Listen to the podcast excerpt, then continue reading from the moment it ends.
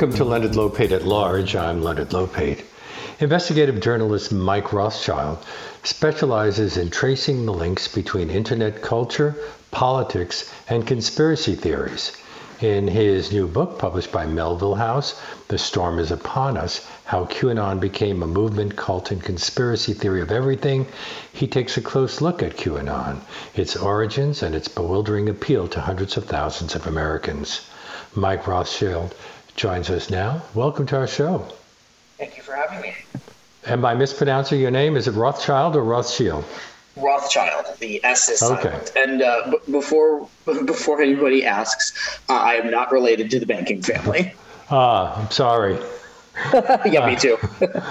in the uh, state dining room on October 5th, 2017, then President Trump told a group of military officials that it felt like the calm before the storm.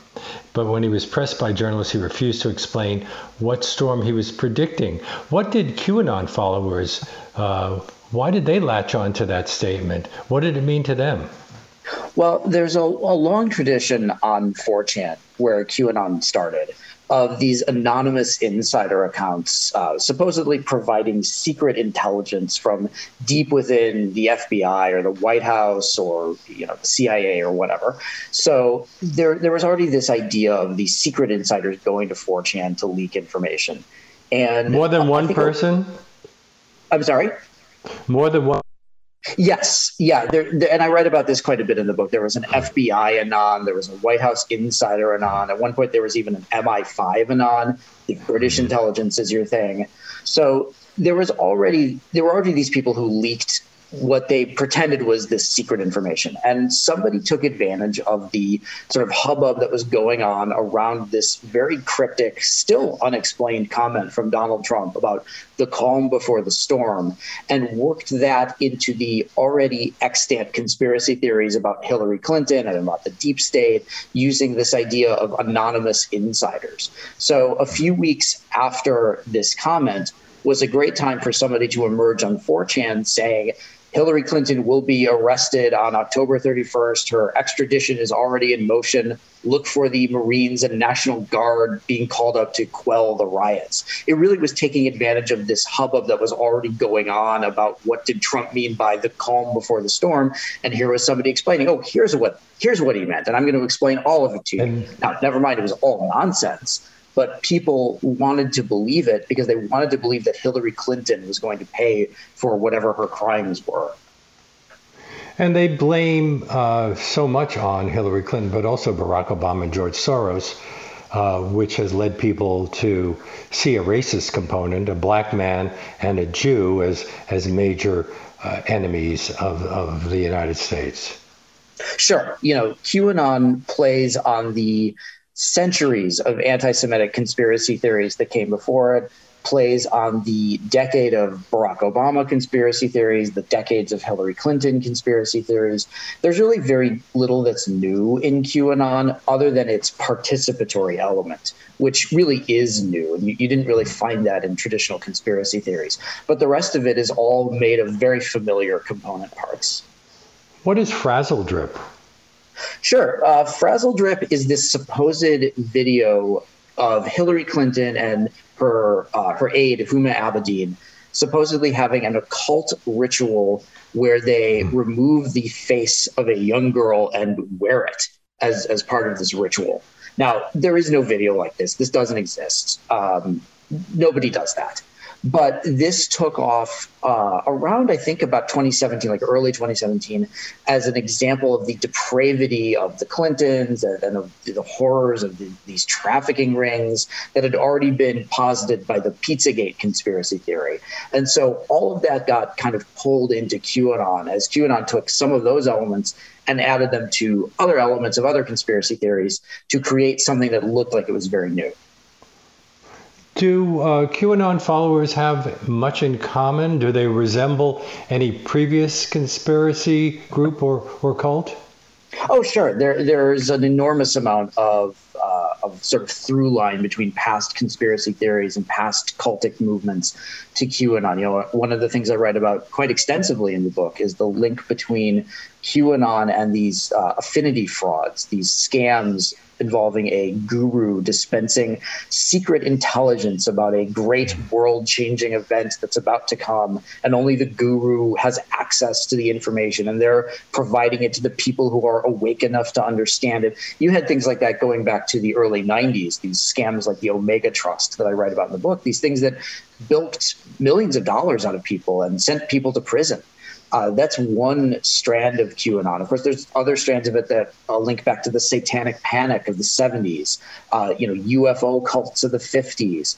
You know, it, it, it's not necessarily a, a ladder where one thing directly leads to the next, but you can see the DNA of all those other things in QAnon. Including anti Semitic blood libel. Absolutely. Now, Absolutely. It's a, that's a huge part of it. You uh, call it a cult in your subtitle, but some experts in cults and new religions are reluctant to label QAnon a cult or a new religion. Why? What is their argument? Sure. And I think calling QAnon a cult is, I, I think if you do that, you're not wrong, but it's it's a little more complicated than that. QAnon is very cult-like in a number of in a number of its tenants. You know, it has the in-group versus out-group dynamic. It has the you know when you're in the group, everything is is soft and warm, and we're explaining everything to you, and we all love you. The outside world is scary, and these people hate you, and they don't understand you. It has a very cryptic jargon and uses a lot of terms that are completely impenetrable to outsiders. But if you're inside, you know exactly what it means. You know exactly why it matters. So in in that sense, the sort of us versus them, and the sort of like they hate you, we love you, that's very cult like. QAnon is different from a cult in that it doesn't really have a charismatic figurehead at the very top who, who doles out the orders and the affection and everything that that person says goes. You know, that's not really what Q's role was in QAnon. Q is sort of the, the provider of cryptic intelligence. Q was, wasn't really telling people how to think. A lot of Q believers will, will sort of push back and they'll say, well, we're the only cult that teaches you how to think for yourself and of course, my response to that is, well, if you're being taught how to think for yourself, you know, whoever is doing that is probably some sort of cult leader. But it's it's very complicated because it hits a lot of those notes, but it doesn't hit all of them. And it doesn't quite function the way we stereotypically think of a cult as functioning. So it's it's very complicated, and a lot of experts in cults and, and religious movements were happy to talk to me because they were struggling with the same kind of question. You know, what is this? What do we call it? And I think it's it's still very open. But isn't there somebody who's calling him or herself Q? Uh, didn't uh, in in a post last September didn't Q order believers to drop all references regarding Q, QAnon, etc., to avoid being banned on, on social media, and then a month later declared there is Q there are Anons, there is no QAnon. He also claimed that the very term QAnon was a media creation with no real yeah. meaning. Yeah, and that's actually one of the times when the Q drops are at their most cultic. That really is a method of thought control. Uh, you know, the the thought terminating cliche that uh, you know that's used a lot in, in cult terms. That sort of that very comforting phrase that you can repeat to yourself to absolve yourself of thinking about something. Um, that idea that there is no QAnon. I mean, first of all, that's ridiculous. You know, I, I, point out in the book that that term was starting to be used by believers in this really just after the first Q drops on 4chan, you know, the most successful pro Q book is literally called QAnon, an invitation to the Great Awakening. So the idea that these people never used this term, that it was made up by the media, that's that's completely false. But what we've seen with with that particular set of drops, this idea that uh, there is Q, there are Anons, there is no QAnon, is a rebranding. And I think whoever was making the drops and more importantly, the people who believed that the drops were real were beginning to see themselves as being persecuted and, and that they'd attached themselves to this brand that was being attacked relentlessly by the media. And if they dropped the branding of QAnon, they could uh, they could uh, avoid some of those attacks and they could get their message out to a much wider audience and a much uh, you know an audience who's not plugged into all of the conspiracies that they felt like they were plugged in. So it's very much of a, a rebranding almost disguised as a method of thought control. It's just very scary that it can be so successful. Is there a start date? To QAnon, yeah, there yeah. there is a a defined start date to it. The first Q drop was October 29th, 2017. That was on 4chan. And of course, this was a response to an earlier 4chan post. But that's really when the the Q phenomenon really begins, and it really was was very soon that it was noticed by people in that world. You started to see people writing about it. You started to see more videos about it, and these early Q evangelists found that they could be very successful very quickly doing this. That there were a lot of people who were really primed for something like this to take off, except this wasn't like some of these previous anons where you know they would post for a, a, day or a week or a couple of weeks. They'd sort of throw out a bunch of you know rhetorical questions that really didn't have any answers and they would disappear. This really had some legs and i think it really does go back to the hillary clinton aspect of it. You know this is somebody who'd been a, a figurehead in right-wing conspiracies for 30 years and here she was finally getting what she deserved. And i think that's that's why it took off so quickly but it definitely has that start date of it didn't exist before then. Now it exists. Could Jim Watkins uh, be Q? I think it's very possible. Um, the, the, the prevailing wisdom among the people who who write about QAnon, research it, and really understand the world of disinformation is that there are probably a couple of different people who are making these drops. Early on, it was one of these 4chan trolls uh, quite possibly one of the early QAnon evangelists. One of the names that gets thrown around a lot is this guy, Paul Furber. I talk about him a little bit in the hmm. book. He's this South African web programmer, very hardcore right wing. His, his writing style very much matches up with some of those early drops. And a lot of people have claimed that they were part of that, that they started QAnon, that they were there when QAnon started. The problem is that those first 4chan posts leave nothing to identify the person who made them. There's no signature on them. There's there's nothing to identify who did it. So nobody who claims to have done it really has any compelling proof. So I tr- I tend to not think too much about who started making the drops because there's really no way to know. And then at some point in December, 4chan, uh, Q jumps from 4chan to 8chan, which is the board owned by Jim Watkins. And I think mm-hmm. it's there that Jim or his son Ron get involved with it. And I think by the end, it's fairly clear that it's Jim or Ron, or maybe both of them, who are intimately involved in making the posts. Would they be Q clearance patriot? Probably not. What is, what or who is Q clearance patriot? Sure. Uh, that's a great question. And, and it, all of this stuff gets really confusing very quickly. And I don't spend a lot of time on it in the book because it does get so confusing and there's so many names involved. Q Clearance Patriot is what Q called themselves when they started making the posts. I think they, they made that, that they used that term, I think about 30 or 35 drops in. Uh, before then, they, re- they weren't calling themselves anything. Now, Q clearance is a real thing. There is a Department of Energy classification called Q clearance. People who have that are authorized to work with the nuclear arsenal. That now that idea that Q clearance was this kind of super secret, you know, dialed into the very upper echelons of military intelligence, that term has been around for quite a while. That was first used in the 1991 um, hmm. really seminal conspiracy theory book, Behold a Pale Horse it's not true. There's there is no Q clearance in the Defense Department. It doesn't have anything to do with it. But when Q clearance patriots started identifying themselves as that, they were dialing into a long established conspiracy theory tradition to make themselves sound much more important and authoritative than they actually were. You're listening to Leonard Lopate at Large on WBAI New York 99.5 FM and streaming live at WBAI.org. My guest is Mike Rothschild who's written a book called The Storm is Upon Us How QAnon Became a Movement, Cult, and Conspiracy Theory of Everything. It's published by Melville House. You got, uh, you started following all of this story. Uh, began specializing in, in examining QAnon in 2018. What got you started? Sure. I've been writing about conspiracy theories and scams and hoaxes for quite a while. And it was in beginning of 2018 that I started seeing tweets about John McCain and Hillary Clinton wearing orthopedic walking boots, not because they had injured their ankles the way most of us do, but because they were wearing these se- these secret ankle bracelets because they had been arrested in a purge called the Storm. Hmm. I thought that this was incredible. I really needed to know everything about this. Like, I, I love stories like this. So I was like, oh, I got to track this down.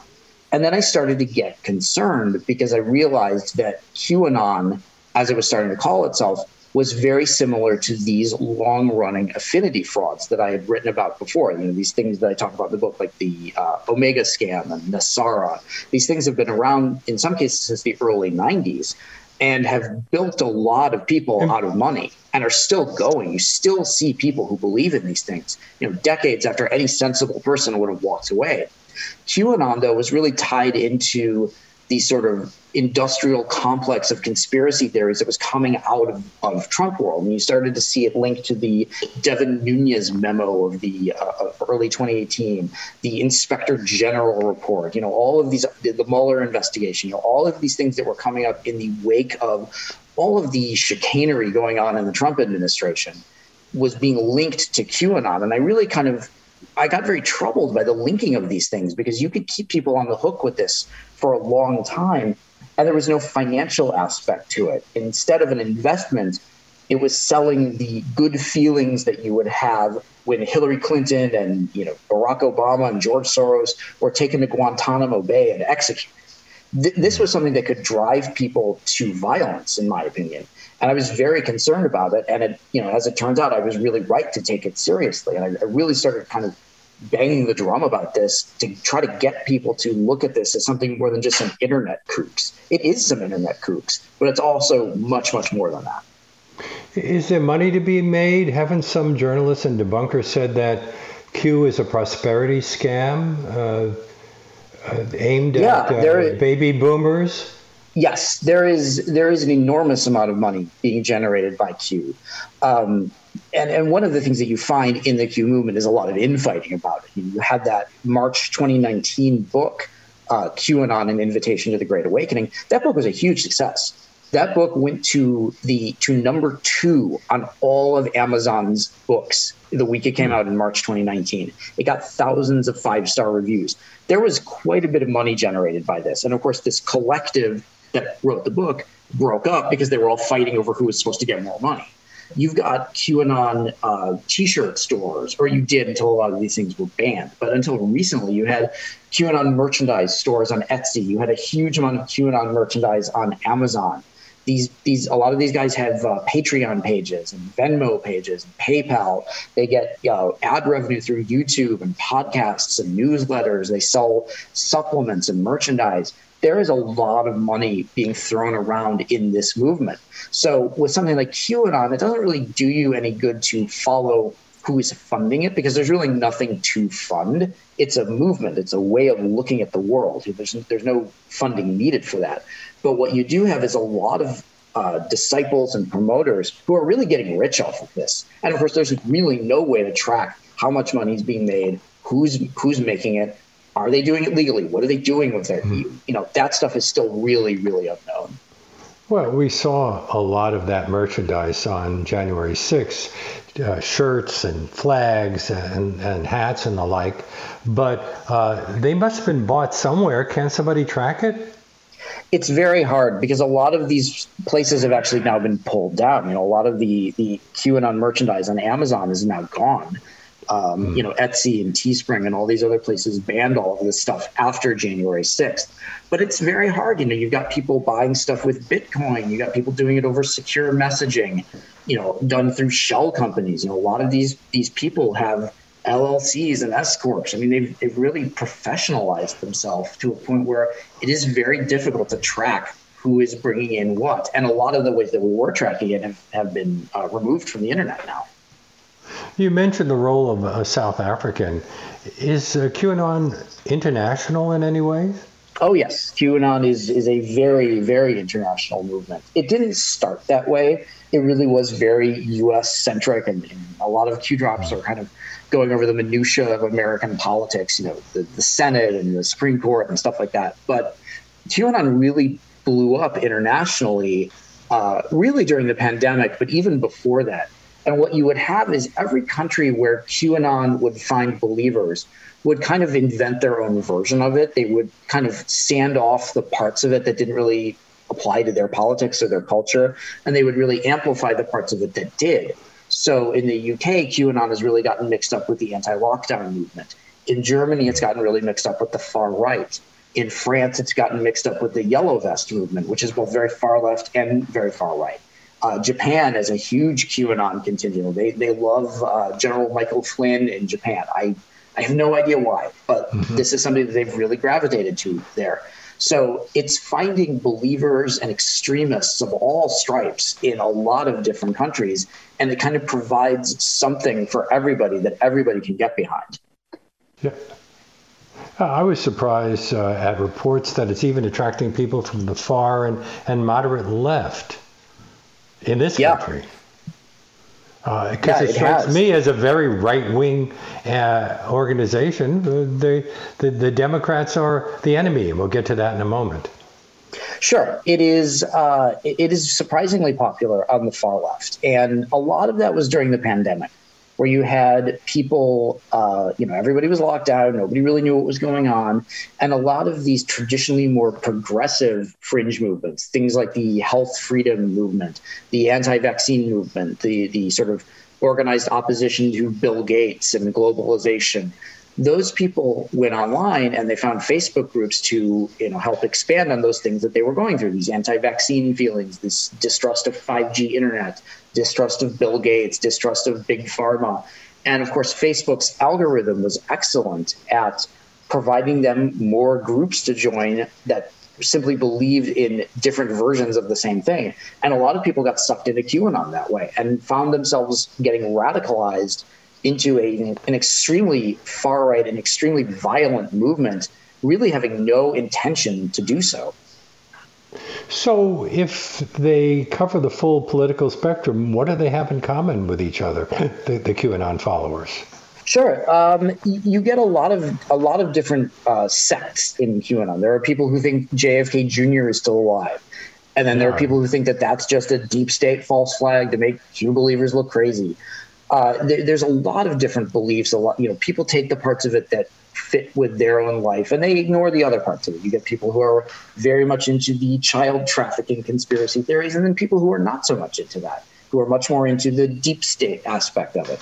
But what they all really have in common is a distrust of experts, a distrust of the media, a distrust, especially now medical experts, and really a, a loathing of Hillary Clinton. And that's really what it keeps coming back to is these people don't tend to have a lot in common, the sort of the more leftist Q believers and the more right wing Q believers. But where they meet in the middle is a distrust of experts and a distrust of Hillary Clinton. And eh, I've seen it described as a belief that a deep state cabal of human traffickers exists in the top levels of power in the United States, and Democrats are deeply implicated in an international system of pedophilia and milk the victims for uh, adrenochrome. Yeah. Although I don't know whether all Democrats apply. Joe Manchin, Kyrsten Sinema also included in, in well, that group? Of- yeah, that's the thing is that with with Q, it's, it doesn't tend to be sort of singling out individual politicians. Like you're not going to get a lot of uh, Q believers talking about, you know, Joe Manchin or whatever. Like they're all kind of lumped into the deep state together. But at the very top is this cabal of the very top of the Democratic Party, the very top of the global banking system, the very top of the entertainment industry, the very top of sort of commerce and industry.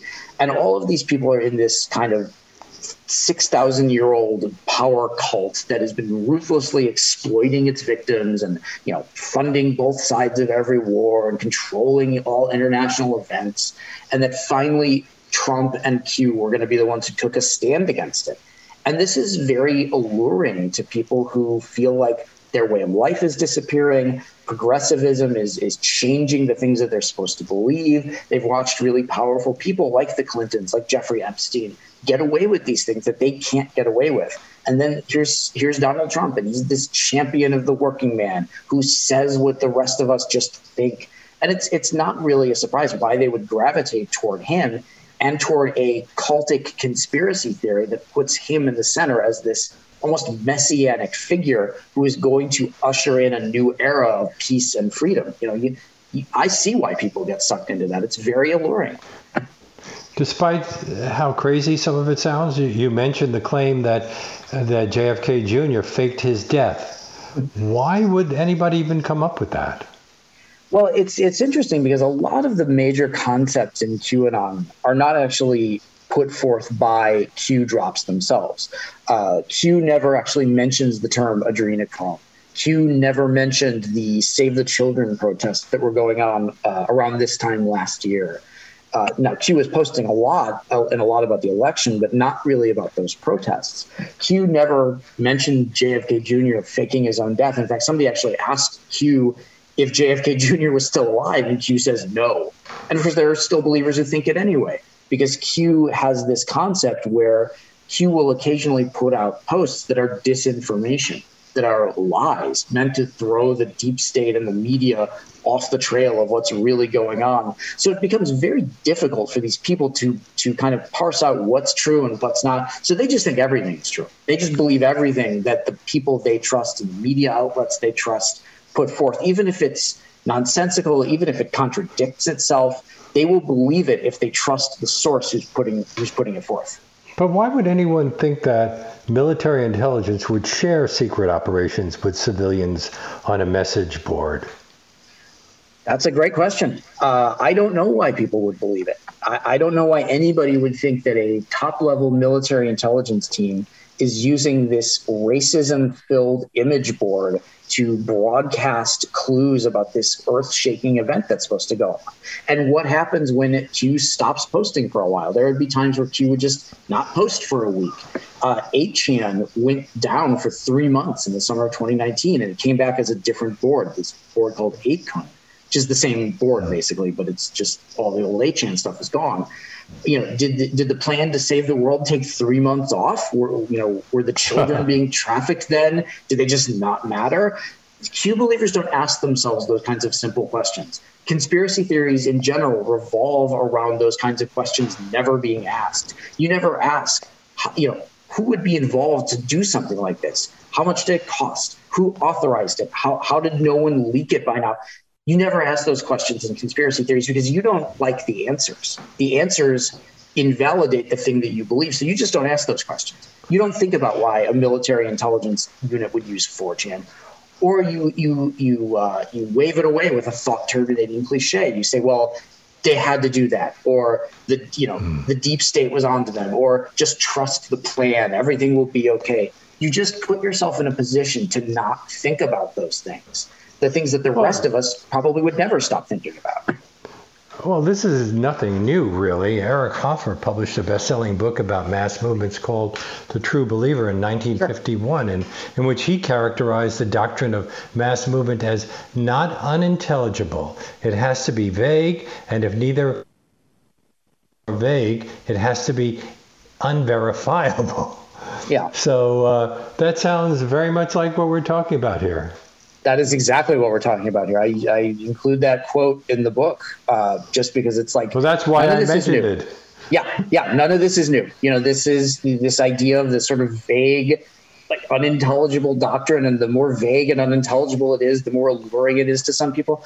That's we've always had that in our in our culture and in our society. And I've really, in writing the book, I really wanted to encourage people to not think about QAnon as something brand new and mysterious. You know, if you strip off the the coating, you know, the, the shiny paint of social media, it's the same stuff we've been dealing with for generations. It's just dressed up a little differently.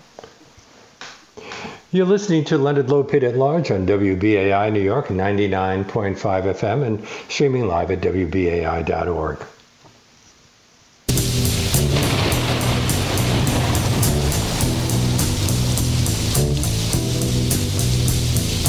Riders on the storm. Riders on the storm. Into this house we're born. Into this world we're thrown. Like a dog without a bone, and actor out alone. Riders on the storm. We're back with Mike Rothschild, an investigative journalist who studies QAnon, and his work has appeared in the New York Times, Washington Post, and other publications. And we're discussing his book, The Storm is Upon Us the How QAnon Became a Movement, Cult, and Conspiracy Theory of Everything. It's published by Melville House. Now, I have to admit, maybe it's just that I'm unsophisticated, but I wouldn't even know how to access this material. Um, to go for, to look for these drops. Uh, what can you tell us about the message board 4chan, or, and then what happened later, 8chan and 8kun? Yeah. Uh, the, the first thing that I can tell you is that there is never a reason to go to any of these places. Um, you know, the 4chan has kind of been a hotbed of, of internet culture. You know, a lot of legitimate viral hits have come out of there, but there are some really, really awful places on it. Uh, in particular, their politics message, their politics board called POL, is really one of the dankest pits of the internet that I've ever seen. Uh, 8kun is even worse. Uh, there, there's would, really I no go? reason. Would I go to to the app store and buy uh, open? No, up no. These are these are websites that anybody can go to. I mean, there's no, you know, this is not the dark web. You don't need an app for this. They're they are um, disturbingly easy to find. You just don't want to go there. Um, you'll you'll be bombarded with with garbage, racism, pornography. I mean, just the worst stuff. But one of the interesting aspects of QAnon is that early on, I think a lot of the early Q evangelists realized that they didn't actually want people going to these places because if you are, you know, a conservative who's concerned about the state of the country and you think there's a deep state and Hillary Clinton is the head of it, you want to get more information about this, but you don't want to be exposed to a place that's full of racism and porn. You're just going to run screaming from that. So what you had very early on was a was these Q drops being posted on 4chan or 8chan, but then they were reposted on other places. They were reposted on Twitter. They were reposted on um, blogs and aggregator sites where the the drops would be posted there in their entirety, but you never had to go to 4chan. So you'd have these long Twitter threads decoding what these messages were supposed to be, hmm. but there was a layer between the the user and the place where the message was coming from because they didn't want people going to these places because they wanted to increase the number of people who believed this. So board users aren't registered by email address, but rather by trip codes. What, Yes. What's a trip code? Sure. Uh, a trip code is a, a scrambled version of a of an 8chan or an 8kun user's password, and it's an identifier of who this person is. It's not.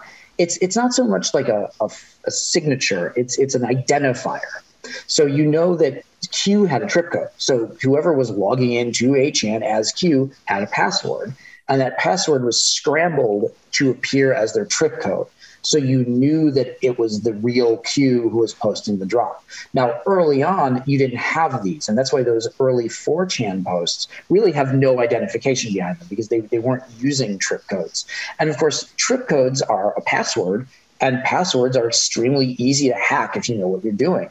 So you, what you had early on was people who were hacking Q's password and posting as Q. There's an example in the book of this journalist, uh, Dale Beran, who's a real expert on 4chan, who was able to easily hack uh, Q's trip code on 8chan and post as Q in an origami message board. Um, there, there's no consistency to it, and there's no security to it. You, you know, the idea that this super high functioning military intelligence unit would use these e- these easily cracked passwords to leak this information. This it, it just boggles the mind. But these are the rhetorical traps you have to get around to believe in something like QAnon. Didn't Q disappear for a time? Yeah, Q has disappeared multiple times. Uh, there was the the uh, summer of 2019 when the board went down for three months, and of course there hasn't been a new Q drop since December. Uh, I believe it was December 6th was the last Q drop on 8kun, and I, I think this is a, just a wonderful detail. It shows just how bizarre these things are. The last Q Right, drop So it was only during the Trump years? Uh, only during the Trump years. Yes, 49, Uh, 4,953 drops during Yes. the Trump years. Yes, uh, and none and none since then, and none during the the Biden era. The last Q drop is a dead link to a YouTube video of a Trump rally uh, with the Twisted Sister song "We're Not Gonna Take It" playing, and then it was the song was pulled down for copyright violation. So the last ever Q drop is a dead YouTube link. I just think that's amazing. collaboration rewards those who go the extra mile to theorize and interpret messaging? Uh, yeah, yeah, and, and there's you know you get the sort of the dopamine hits of Q believers rallying behind your theories. And then, of course, there was the ultimate dopamine hit of Q themselves spotlighting different Q believers. You would see this a lot. They would post uh, tweets. Some some Q drops are just links to tweets of you know right wing friendly uh, media sources or Q believers saying something patriotic, and then uh, other Q believers on Twitter would sort of pile onto that person and give them thousands of likes and comments and Q sent me and gifts of American flags and Trump doing things. It, there was a very there was like a reward system built in. It was almost like training a dog. It's, it's very sort of basic psychology in a lot of ways. And are these things all available to anyone who wants to read a Q drop now? Sure, they are.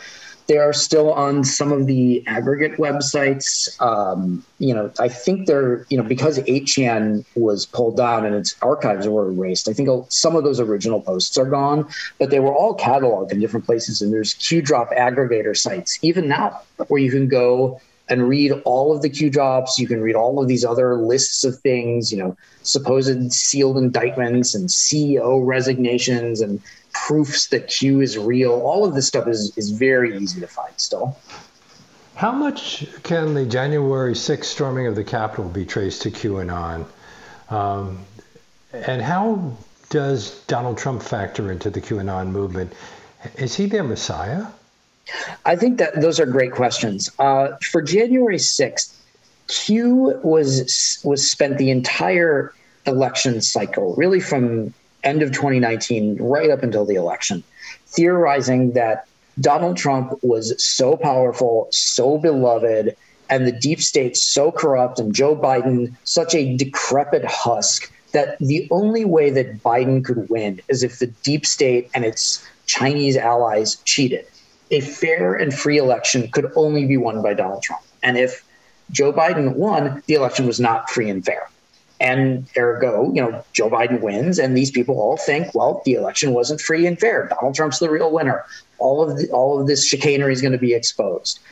Now, Q never talked about storming the Capitol. Q never talked about Mike Pence, you know, throwing out the electoral votes of states that, where there was fraud none of that stuff shows up in Q drops, but the philosophy of Q, this idea of a corrupt deep state that would do anything to keep power and steal the election away from Donald Trump, that is the the basics of what drove January 6th. So it's hard to say that there are, you know, quantifiable links between Q and the insurrection, but the the basic mythology is goes completely hand in hand. And then in terms of Trump, he is seen as a messianic figure. He is seen as a brilliant strategist who has the deep state on the run and he wins all the time. And the only time he loses is when he's pretending to lose because he's actually going to win bigger. A lot of these people think Trump is still a president and is still issuing orders and is still controlling everything that's going on that Joe Biden is is a fake president who doesn't even know where he is and he's just a puppet who's going to be exposed with all these audits. These people really think of Trump as having planned all of this out years ago that he would plan out faking his loss in the election so that he could win the election even bigger. And of course, you then ask the simple question of wouldn't it have been easier if Trump had just won the election again in 2020 the way he did in 2016? Why all of the the you know why all the costuming? Why all the fakery? People never have an answer for that. They just say well it had to be this way. Why did it have to be this way? They have no idea. They have no answer for that. What answer do they have to all of the predictions that they've made including trump being uh, named president last month?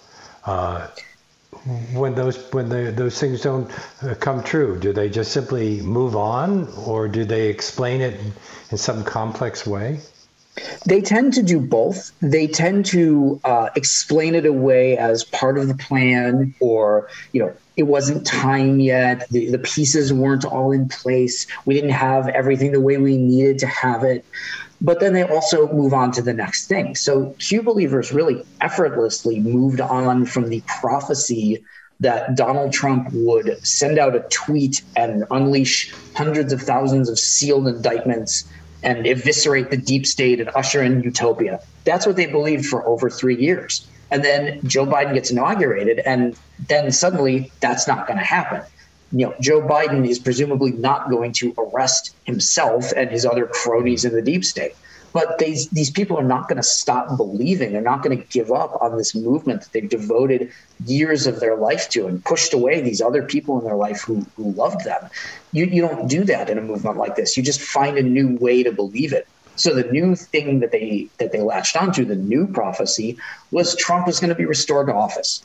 The, you know, the election was fraudulent the Supreme Court was going to invalidate it, the audits were going to invalidate it, the states would decertify through some sort of constitutional magic that nobody could quite explain, and Trump would return to office. And you know, maybe it'll happen in August, maybe it'll happen in September. Nobody really knows when it's going to happen, and any anybody who thinks that they have a date is probably just a deep state plant trying to make everybody look crazy. But never give up hope that Trump will be restored to office, that Trump is the real winner. Trump never loses. Trump only loses when he is actually winning even bigger. So you have wrapped yourself in this cocoon of lies and wishful thinking that makes you feel like everything is going to be okay.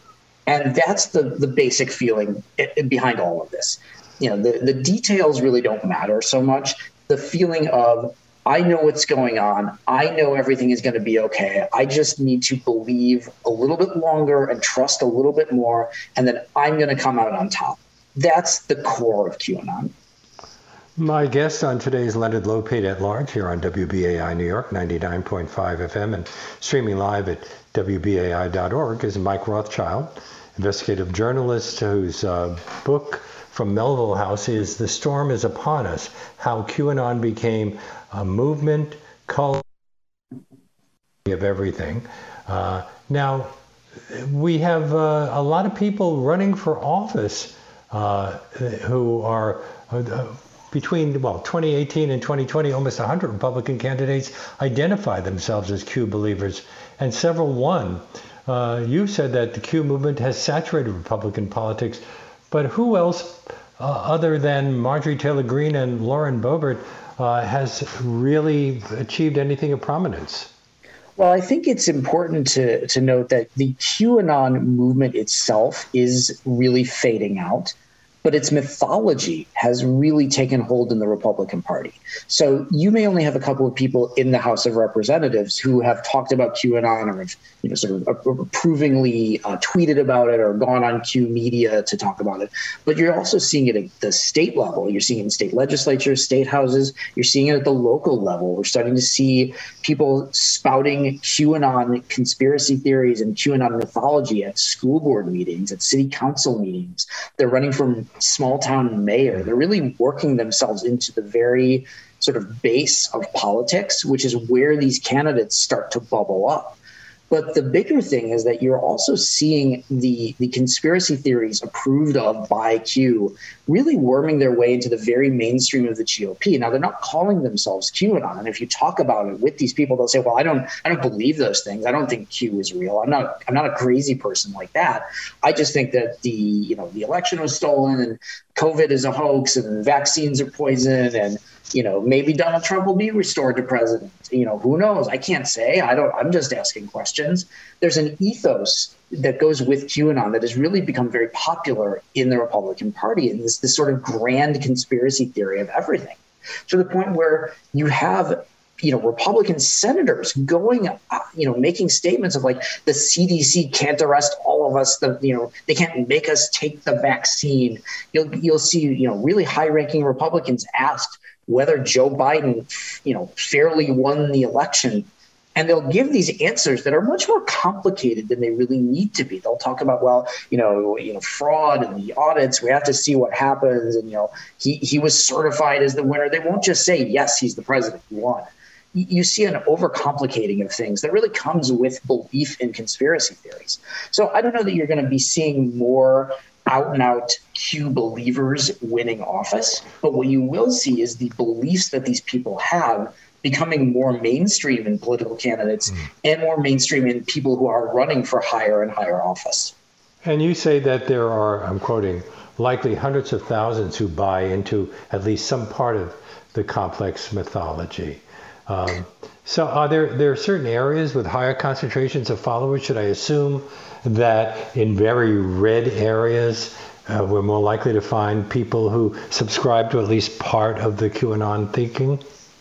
You are more likely to find it in more conservative leaning states. But QAnon and, then the sort of the general grand conspiracy theory of everything has become very popular among a number of different demographics. There's really no one single demographic of Q believer. They tend to be white, they tend to be older, they tend to be middle class uh, or upper middle class. But you know you've got college educated people who believe this stuff. You've got really successful uh, business owners you know high functioning professionals who've completely bought into this stuff. And of course we saw this with january 6th we saw that these people had thousands of dollars to spend on cross country flights on you know blocks of rooms at the trump hotel on expensive tactical gear and you know expensive radios and, and firearms and tactical vests. These are not just sort of you know flyover country yokels. These these are really professional high functioning intelligent people who just believe this this giant conspiracy theory that has them as the victims of this thousand year old cult that is going after them and that finally somebody's standing up to it. This is the kind of thing that can, really can ensnare anybody. It can ensnare a lawyer living in Seattle. It can ensnare a you know wellness blogger in Santa Monica, California, and it can ensnare a hardcore Republican in Alabama. You know, th- this provides something for almost everybody to latch onto. When you write that, I'm quoting, while most Q believers are just misguided people looking for a good answer to a difficult question, they're capable of significant acts of violence and are almost certainly destined to commit them. Uh, January 6th, I'm assuming one manifestation, but all over the country there have been innumerable influ- uh, instances of acts such as the drunken Texas woman who tried to run cars off the road to help Trump battle the cabal and the pedophile ring. Yeah. Yeah. Th- so, and, uh, oh, so I'm sorry, go ahead. No, I was just going to say, should we assume that, w- with that in mind, that QAnon will be with us far into the future?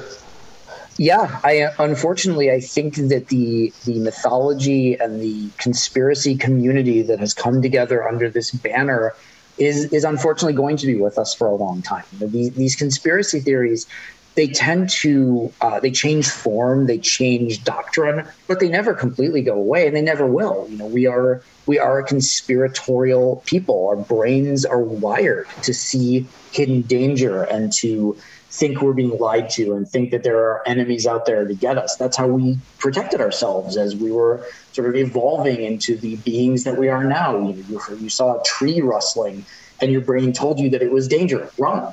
Most of the time it wasn't. But if it was danger, that one time you didn't run, well, maybe you were going to get eaten by a panther. And mm-hmm. that's our brain protecting us. These people who believe this, that have taken this to a level that is just far beyond anything that is helpful or useful or productive. And unfortunately, it really functions as a, as a kind of a belief system for a lot of these people. They get something out of it. It, it provides them an answer, it provides them comfort and a community and secret knowledge. And these are things that we all yearn for.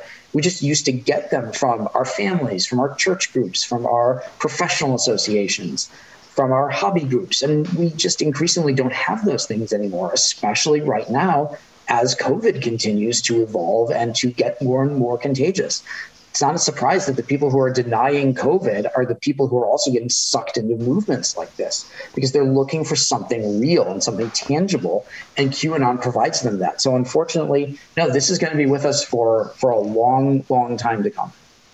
Now we have very little time left, but I did uh, want to ask you about whether anyone has looked into how the families of QAnon followers react to having a QAnon follower in, in their midst. Uh, the mother of a man named Curtis became obsessed with QAnon ideology and believed that Barack Obama and his cronies were about to go to prison. And Curtis said, I will no longer visit her for any occasion. I don't even think that I will be talking to her again. But what happens when you do offer the truth uh, fact check Q drops and messaging. Uh, does that have much of an impact on the followers?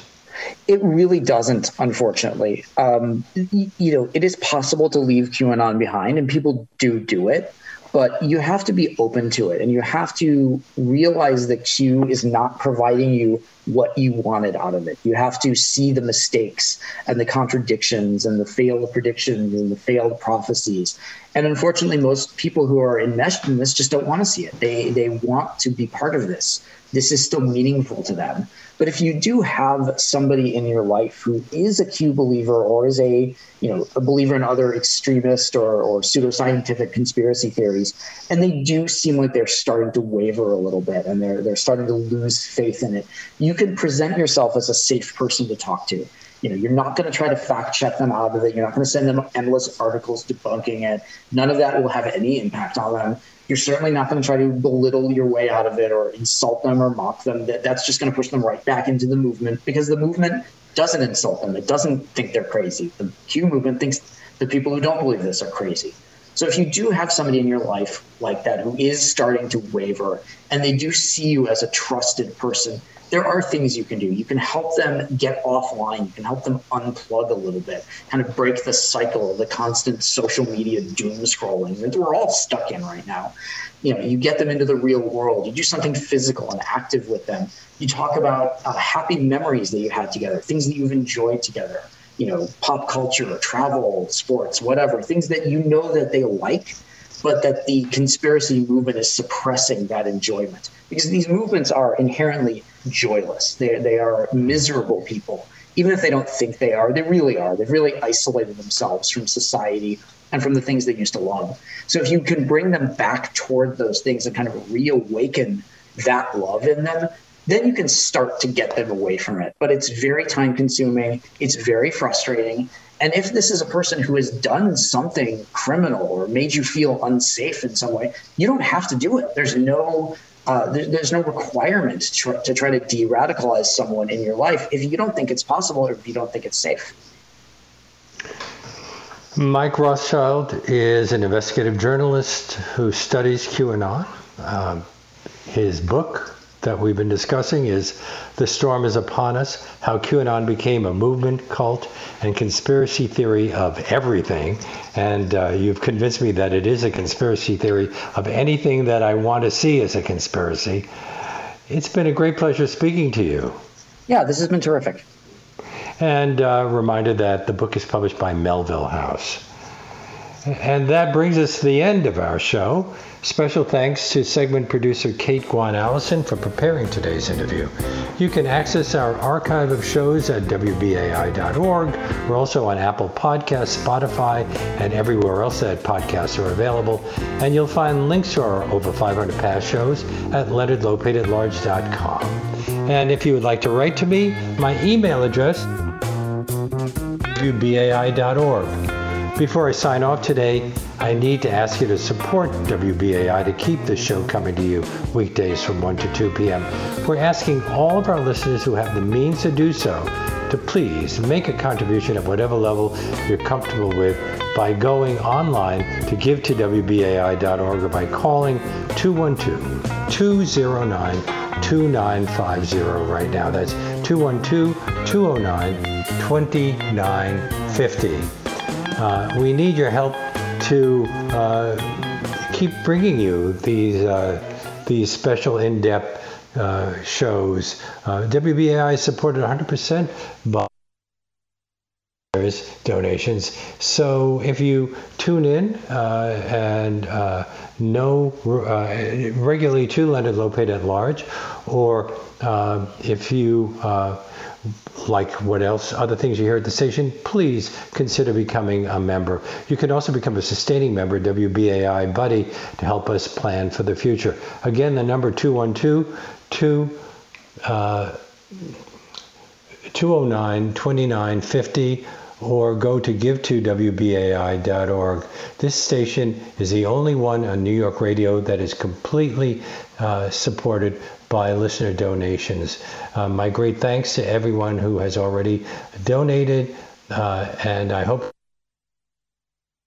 on Leonard Lopate at Large when Tim Robbins will discuss We Live On, a new virtual play he's directing that's a modern interpretation of the Studs Terkel classic Hard Times.